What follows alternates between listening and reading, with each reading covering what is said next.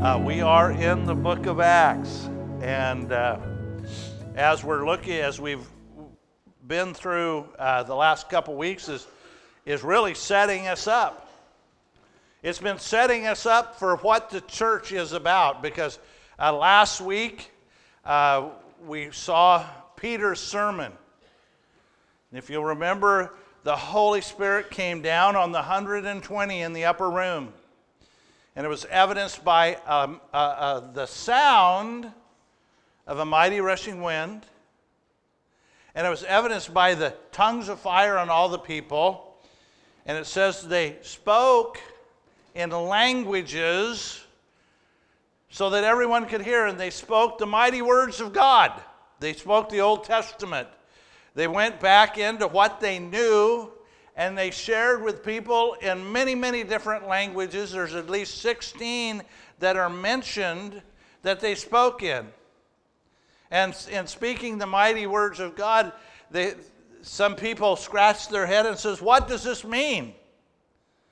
I mean, they're, they're seeing the start of the church through the baptism of the Holy Spirit. They're seeing all of this, and then Peter got up and preached and we know that the outcome of that, that was 3,000 got saved in that day. And it says they went down, took them down to the river, and they, or down to uh, the pools, wherever they could find enough water to dunk them in. And they baptized them. It was added to the church that day 3,000 souls. The church was beginning. Now, can you imagine being all of these, these 3,000 people, being the 120 or even being the 12 apostles, there is no Church 101. There is nothing that says, oh, this is how you build a church. You know, when, when I went to college, uh, you know, we had, you know, classes on, oh, how do you start a church? We, we had, you know, we would send teams out and they would, they would go out and this is how you do it, a formula. There was no formula. The formula was the Holy Spirit. And so all of a sudden you have you have these 3,000 people baptized by the Holy Spirit, coming together from many different nations. You know, we're lucky we all speak English here. That makes it pretty easy. But here they are coming together, and it's like, what do we do now? What's going to happen? So today, we're going to look at how the church acts. How, how, when they originally started, what was it that the Holy Spirit laid on their hearts to say, this is what a church does? So we're going to be in Acts chapter 2, and we're going to start in verse 42 to 47. Not a long, uh, not a long uh, passage today, but it is packed full of what they were doing. Acts 2 42. And they were continually devoting themselves to the apostles' teaching and to fellowship, to the breaking of bread and to prayer. And everyone kept feeling a sense of awe, and many wonders and signs were taking place through the apostles. And all those who had believed were together and had all things in common. They began selling their property and possessions and were sharing them with all, as anyone might have need. Day by day, continuing with one mind in the temple and breaking bread from house to house, they were taking their meals together with gladness and sincerity of heart, praising God and having favor with all people. And the Lord was adding to their number day by day those who were being saved. Wow.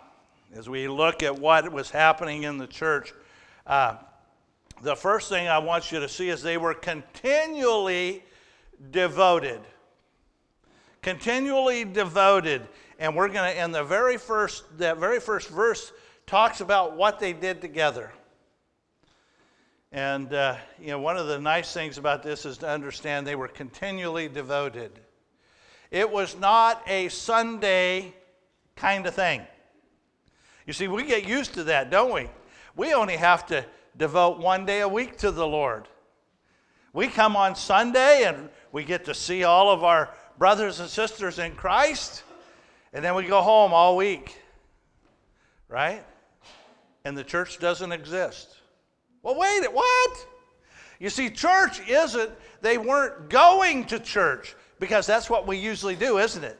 We go to church. You know what they were doing? They were being the church. They were being the church. Because, see, for them, it wasn't Sunday service, it was Sunday service and Monday service and Tuesday service and Wednesday service and Thursday and Friday and Saturday. Every day they were together and, and they were ministering to one another. Now, what did the church do together? And, uh, and we're to, that's the first verse that we see here. And they, there was four things that they did together when they came together. And the very first thing was the apostles' teaching. They were together in the apostles' teaching. Now, remember, they didn't have the New Testament, it was going to be written. Matter of fact, Luke is going to write the book that we see here many years later after Paul had, uh, had finished his third missionary journey and was in prison in Rome. And Paul is going to write the majority of the New Testament. And they didn't have any of that. They didn't have, as I said, Church 101. And so the apostles were doing two things. One is they were going back to the Old Testament. Because now, what did they have? They had the fulfillment that Jesus did in both his, his birth and his life, his death and his resurrection. They could take them back into the Old Testament, and just as they did on the day of Pentecost when they spoke the mighty deeds of God, they were preaching from the Old Testament because that's what was available to them. The other thing that was happening is that they were preaching what the Holy Spirit laid on their heart. They were, they were teaching one another. And a lot of this is on the fly. We're going to see as we go through the, uh, the book of Acts that there were a lot of times when the, when the apostles would get together and say, okay, guys, we've got a problem. The Greek widows are not being served. What are we going to do about it? Oh, Philip's up here in Philippi and people are coming to Christ that, that are, are not Jewish. What are we going to do about it?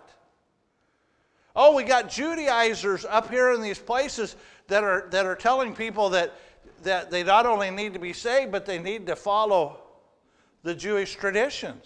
What are we going to do about it? That was all happening through the Holy Spirit. The Holy Spirit was teaching the apostles, and the apostles in turn were teaching the people. And can you imagine? So, so I want you to think about this. There's 12 apostles and there's at least 3,000 initially that get saved. This was no small thing. They were teaching hundreds, if not thousands, at a time. And they would get together and they would, they would listen to what the apostles uh, had to say. But it didn't stop there. It says they fellowship together. They fellowship together. Now, what does that fellowship mean? Fellowship is one of those things where when God begins to work in our, our lives, we want to hang out with people that are like minded. We want to, hey, I saw you at church the other day. I want to get to know you. I saw you, you were down listening to the apostles down by the temple, and you speak my language. I mean, there was probably these small groups of, of, of foreigners that had come as, as Jews to hear to, to celebrate the festivals, and now they got saved. And they're getting together and they're talking about what the apostles said. But, but fellowship is more than that. Fellowship is being engaged in one another's lives. Uh, Hebrews uh, 10 tells us, it is going to tell us, I promise you. All right, there we go. Here we now I go too far. There it is. Praise God for the internet, right? or, or for technology. Hebrews 10. Let us consider how to stimulate one another to love and good deeds, not forsaking our assembly together as a habit of some, some, but encouraging one another, and all the more as we see the day drawing near. We're to encourage one another. We're to, we're to eh, stimulate one another to love and good deeds. And we're going to talk a little bit about that in just a moment. But that's part of fellowship. I want to know what's going on in your life. Because when I know what's going on in your life, I can come alongside you and say, hey, let's do this together. You don't have to, you don't have to walk the Christian life by yourself. You walk together with other believers and you come alongside of each other. Then I sing about, about being able to be in fellowship is that very rarely is everybody down at the same time. Because we all go through stuff. We all have things in our life. And when we're down, somebody else is up here. And they're saying, okay, I got you. I got you. I'm not going to let you fall. Come on. And, and, pretty soon we're, we're holding hands, we're together, and we're moving forward in Christ. They were in fellowship together and said they were breaking bread. And I believe that this particular one, because it, there's twice it says that they broke bread together. This one is in the together section. And I firmly believe that he's talking about the institution of communion because Jesus instituted it in the, at the Last Supper. And this was something that the early church, when they had communion, now we, we do communion as part of our service, and it's very, very uh, a fairly short time. In the first church, historically, it will tell you that they would come together and they would have a big meal together, and then that would be part of the Last Supper. Because that's the way Jesus did it. You see, they had a pretty good example, didn't they? And so they came together in this big meal and they would share with one another. matter of fact, Paul's going to write later in, in Corinthians to warn them because they weren't doing it right because some of them were coming and, and, and they would be eating a big meal and others were not eating at all. And they would come together and they would share together in remembering what? The Lord's Supper, the communion, the fact, because uh, uh, uh Jesus said, Do this in remembrance of me. The fact that Jesus bled and died on the cross and rose again so that we could have eternal life. It, it would take them back to, to what Paul said. It's you were the ones that, that put him on the cross. That was part of what Peter said. And they would go back, and, and folks, don't ever get over the fact of what Jesus did for you. You know, I was sitting here uh, as they were singing, Just As I Am, and, uh, and I remembered the day I got saved. that second verse just as I am, and waiting not to cleanse my soul from wonder.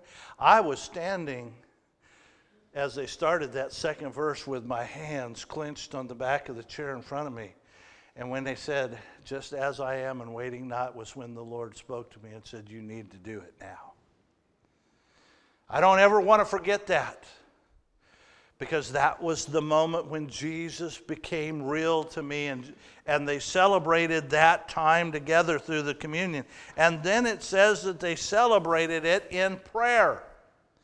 They celebrated with prayer. Now, they had a whole lot to pray about, didn't they? they, can you imagine you're, you're, you're in Jerusalem and you're from Greece or you're from over here in Ethiopia? And you're like going, okay, what do I do now? Do I go home? There's nobody there to teach me. It's very likely that the Ethiopian eunuch that we're going to see in a couple chapters was in this group. What do I do? And had to pray. Most of the people would save for years and years and years to make one journey to Jerusalem to go from Passover to Pentecost, and they were running out of money. What do I do? They began to pray together. And, and this is, remember, this is in the together part of it. This is corporate prayer.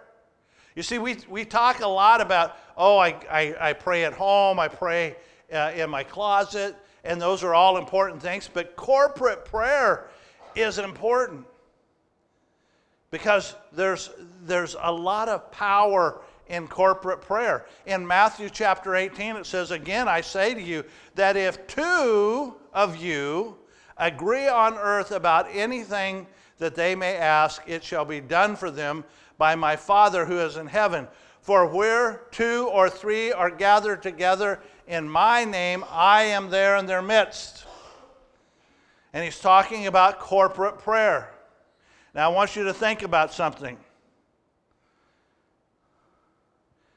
if there's power in two or three, now how much more power is there in four or six or 12 or 18? You just keep that power, it becomes exponentially larger. John Wesley said there's nothing that has been done for Christ apart from prayer every major revival movement that has started in, in, that we have recorded in history has always started with prayer. And normally it's a couple of people. A couple of people start getting together for prayer, and then all of a sudden somebody else comes to join them, and somebody else comes to join them. And if you want to, you can read every great revival there is, and you'll find that they all started with prayer. And you I hear a lot of people starting talking today about the United States needs to have a revival. Well, you know where it's going to start? It's going to start when we get serious about praying for it. Because what happens? Where two or three are gathered in my name, there I'm in their midst. And when God starts to work, and that multiplies and that multiplies, then we're going to see great power. They were together in prayer. Well, uh, a couple other things happened. God gave the apostles a special power. Remember, the, whole, the, the, the Bible had not been written yet. And so, a lot of what the apostles were talking about were things that the Holy Spirit was giving to them. And as they spoke that, they needed to have some authentic, uh, have it authenticated. They needed to have some way to say what they're saying is true. And so God went back to what he did in the Old Testament. Remember what he did with Moses? When Moses was going to Pharaoh? And Moses, he said, well, well, why would Pharaoh believe me? And he says, What do you have in your hand? I have a stick. Throw it down. You know, out came a snake. He said, Pick it up. Came a staff again. And God says, I will authenticate your word by, by miracles. And, and, and he shows up before Pharaoh and, and he does his thing, and the magicians that were around there kind of mimic that. And, and, and, but pretty soon it gets to the point that, that Pharaoh has to say, the, the magicians come forward and say, we can't, we can't mimic that. It is the power of God. And Pharaoh could not, could not look at it and say, oh, this is just phony. He still had a hardened heart. But God did it with, with the prophets of old, He did it with Elijah. He did it in the, uh, with the prophets when they would come to speak. God would give them miracles to show their authenticity. And when Jesus came, how did Jesus tell the people that he was the true Son of God? He performed miracles.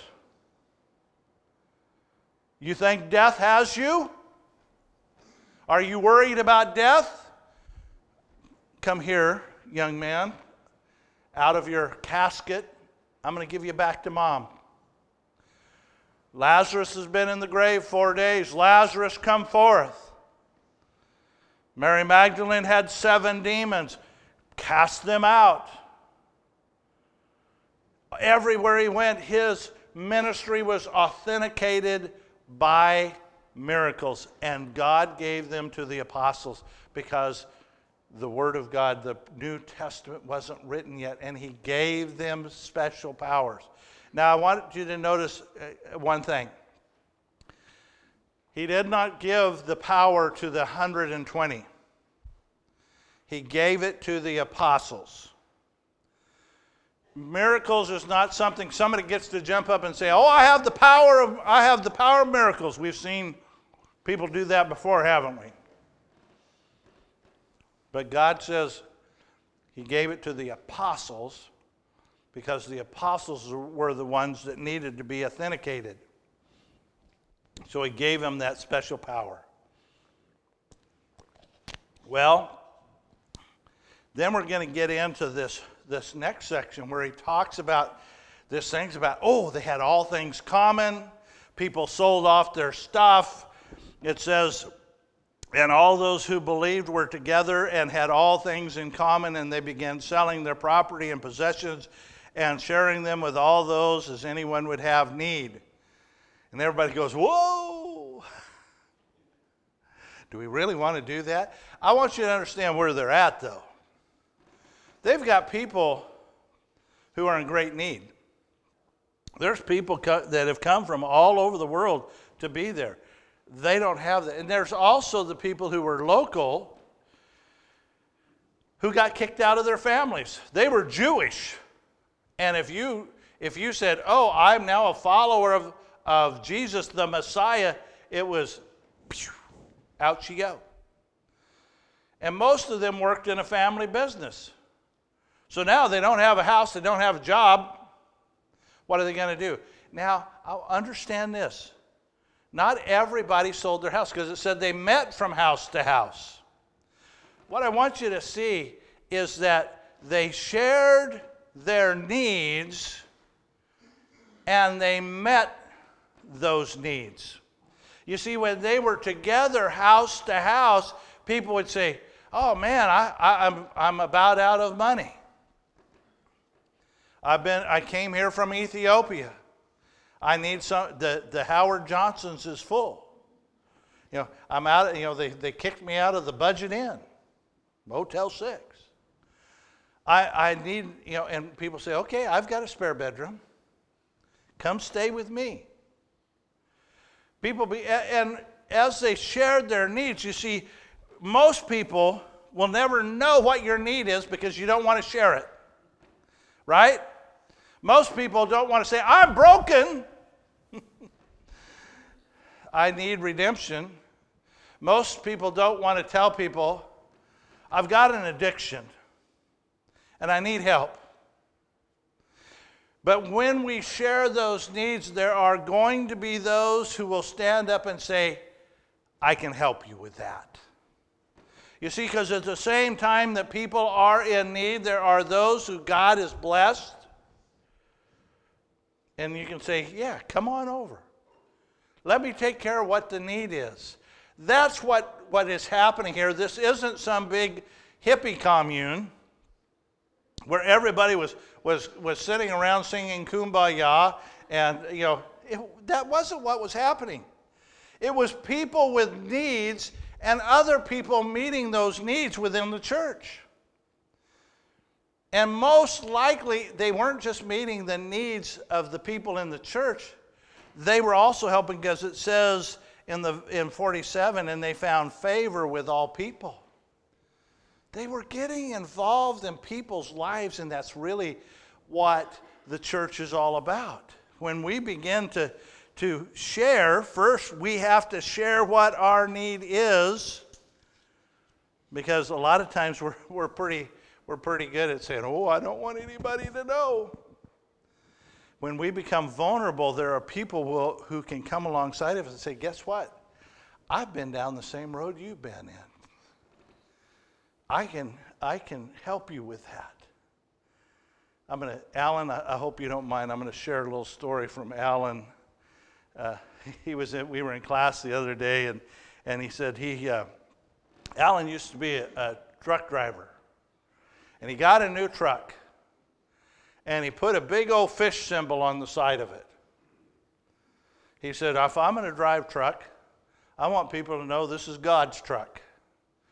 And, and he said people would flag him down and say, I see your thing on, on the side of your truck. Can I talk with you? Right? Somebody had a need, and he, had, and he was there to answer that need. They were together. Well, the, the other thing they were doing is they were studying God's Word daily.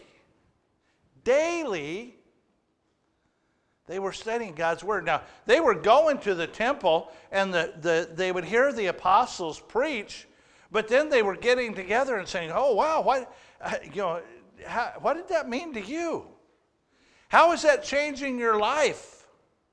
Do you, do you need help with that? Because, you know, it's amazing how God brings things to us. I was sitting the other day reading in Exodus how many times have I read Exodus in my life and, and you know, you kind of breathe, breeze through it? And, and my wife was sitting there and I said, I got to share this with you. I said, you know, th- there was two things. One is that God told Moses, I know your name. I know your name. How important is that? Oh man. I, I, you know, we have a you remember the old song? And there's a new name written down in heaven, and it's mine. Oh, yes, it's mine. Right? God knows my name. And if He knows my name, He knows what I need. He knows exactly what I'm going through. And the other thing that, uh, that just kind of, I went, wait a second, I've never seen this before. Moses set up a tent outside of town, outside of the, outside of the group. And that's where God would meet him. And it was so holy that, that Moses had to wear a veil over his face. Right? When he went, and it said that Moses went out to the tent to meet with God, and then he went in to talk to the people. But there's one little snippet in there that says, but Joshua stayed in the tent. And I thought, wow, what was God doing with Joshua in the tent? He was preparing him to lead the people. He was prepared in the tent in the presence of God. And I thought, you know, that's where that is where God prepares us for the task ahead is spending time in his presence. Nobody else was there. Moses wasn't even there. Joshua was prepared in the presence of the Lord alone. I, you know, because it's real easy. I can tell you from my, for, as a pastor, it's real easy to get caught up in, oh, so and so needs to see me, and so and so needs to see me, and I need to get ready for this Bible study. I need to talk to these people over here, and we got this project going on. And, and, and what it said to me is if you want to be prepared, you have to be alone in the presence of the Lord. God does that when we when we're studying his word on a daily basis, God brings those to us and we can share those with others. Well, they were also engaging in hospitality. They were continuing of one mind in the temple and breaking bread from house to house, and they were sharing their meals together with gladness and sincerity of heart. They were engaging in hospitality. And it's kind of a lost art today. It's a lost art to say, hey, come on over and let's sit down and have a meal together. Because a lot of us are kind of worried. Well, somebody may see my house has cobwebs in the corner. well, goodness sakes, you know, or, or my, you know, what do I, you know, shove everything in the closet and slam the door. Don't open that door. But just the simple, the simple things of sitting down and having a meal together. They were sharing it from house to house. Oh, I remember those days growing, growing up where every Sunday, eh, you know, it was like, well, well, can so and so come over? Yeah, come on. You know, we, you never knew who was going to show up at our table on Sunday. And they would, they would come on over and we'd find out who they were, what they, you know. It, it, and, when we do that, God opens our hearts to one another. That's around the tables where a lot of times you let those things slip that you're, har- you're, you're harboring over here. And God says, hey, I want you to be open with everybody. In Romans, okay, I'm going to be patient. I pressed the button.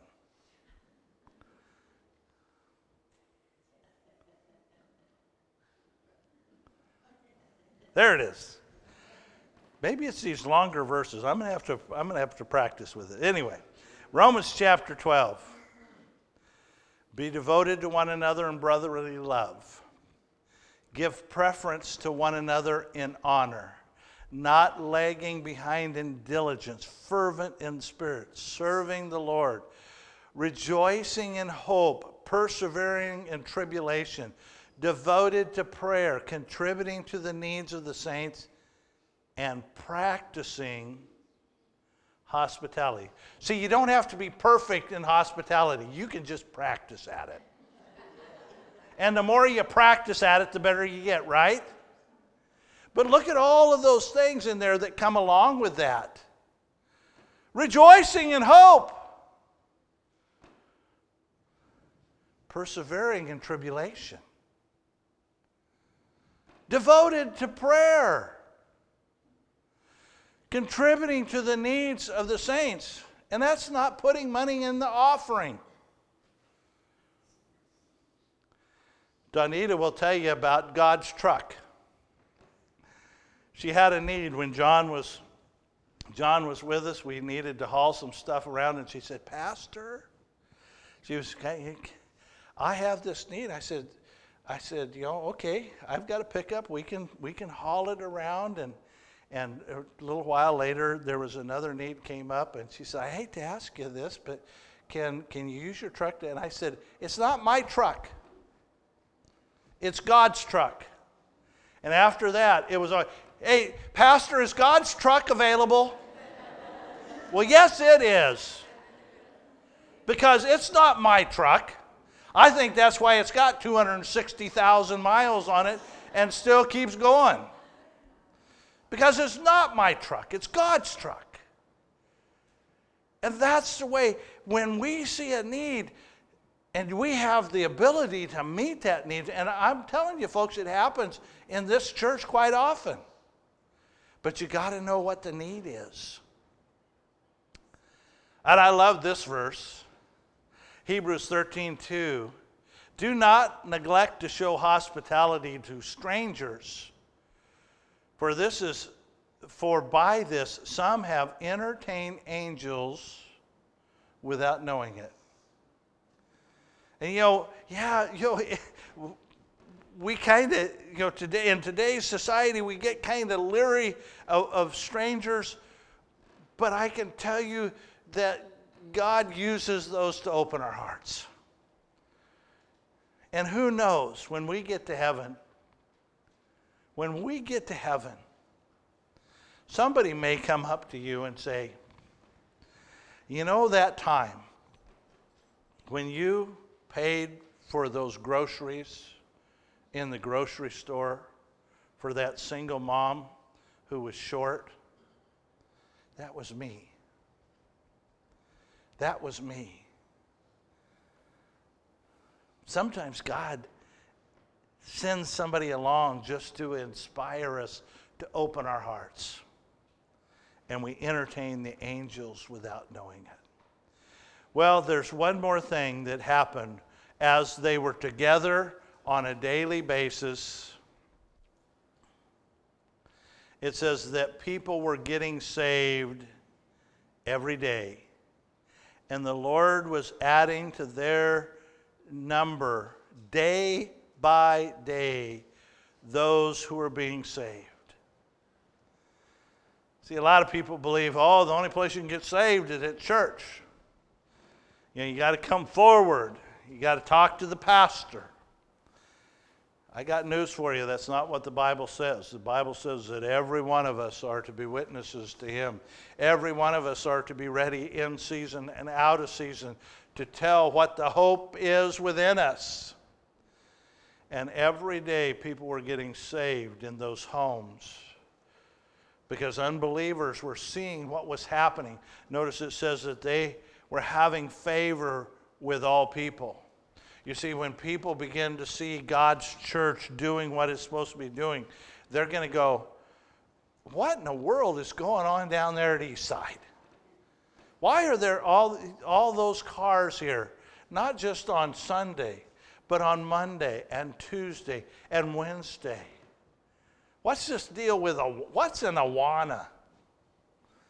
And they come in and they wander in and they say, Wow, look what's going on here. And I love it when I hear about people that get saved not on Sunday morning, but in somebody's home. Just yesterday, I, you know, sometimes you gotta you gotta stop the insanity, right? We were we were trying to get everything ready for my for my mom's 90th birthday.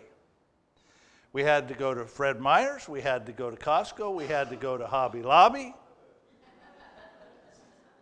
I sat in the car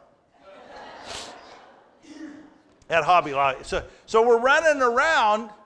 Costco's our last thing, and I'm and I'm like going, you know, and, and God just kind of he threw a couple little side winks in there. You need to stop and do this, you know.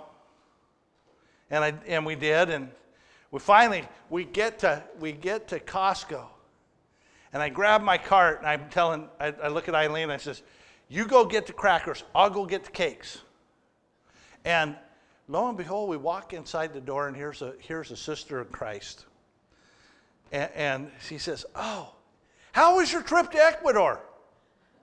Oh, I wish I had an hour and a half to tell you, but I, we're, we're on our way to my mom's thir- uh, 90th birthday party.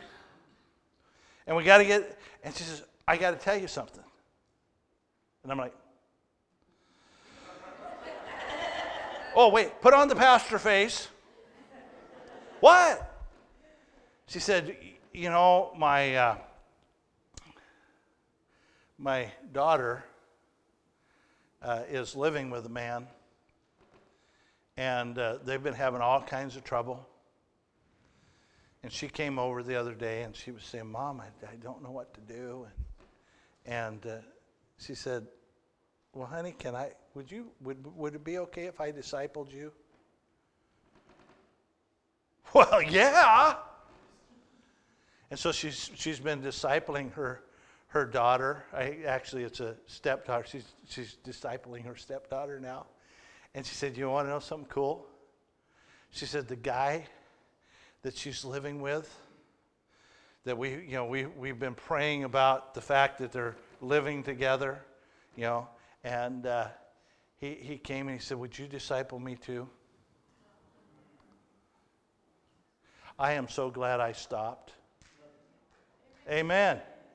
I am so glad. You know what? And we were guess what? The party went off anyway. even, even though we, we took this five minutes to hear what God is doing. And now I have an opportunity to pray for, the, for, for these folks. You see, sometimes we get so involved in the everyday that we forget there are people out there that are lost that need to know that Jesus loves them. That God has a wonderful plan for their life if only they'll, they'll surrender their life to Christ. And, I, and I'm looking forward to the day now when I, when I get back with this this couple and say, All right, tell me the rest of the story. How's it going? And, and you know, because there are people out there, they've lost hope. There's a lady, elderly lady, standing outside of Fred Meyer's the other day. I mean, she, uh, she's standing there with this little sign. And folks, I've, I've worked with the homeless for years and years in my job as a police officer, and I tell people all the time don't give people money. But I see this lady, and, and I'm watching, and somebody stops and hands her a banana. And she's weeping because somebody stopped and handed her a banana. And so I, I, I went over just I grabbed her. I said, "You need a hug," and she said, "Yes, please." And I gave her a hug, and I said, "You know what? God loves you." And I slipped a little bit of money in her hand, and she just stood there and wept. She needed to hear, "God loves you," because at that moment in time, car after car after car after car went by. Sometimes we just need to let people know somebody cares. Well, we're going to come to the time of communion. Just like these folks did, they shared communion together and to remind them of the, the cost, the cost of salvation. To remind them of, of what Jesus did for us. You know, we, Jesus paid it all. All to him I owe. Sin had left a crimson stain. He washed it white as snow.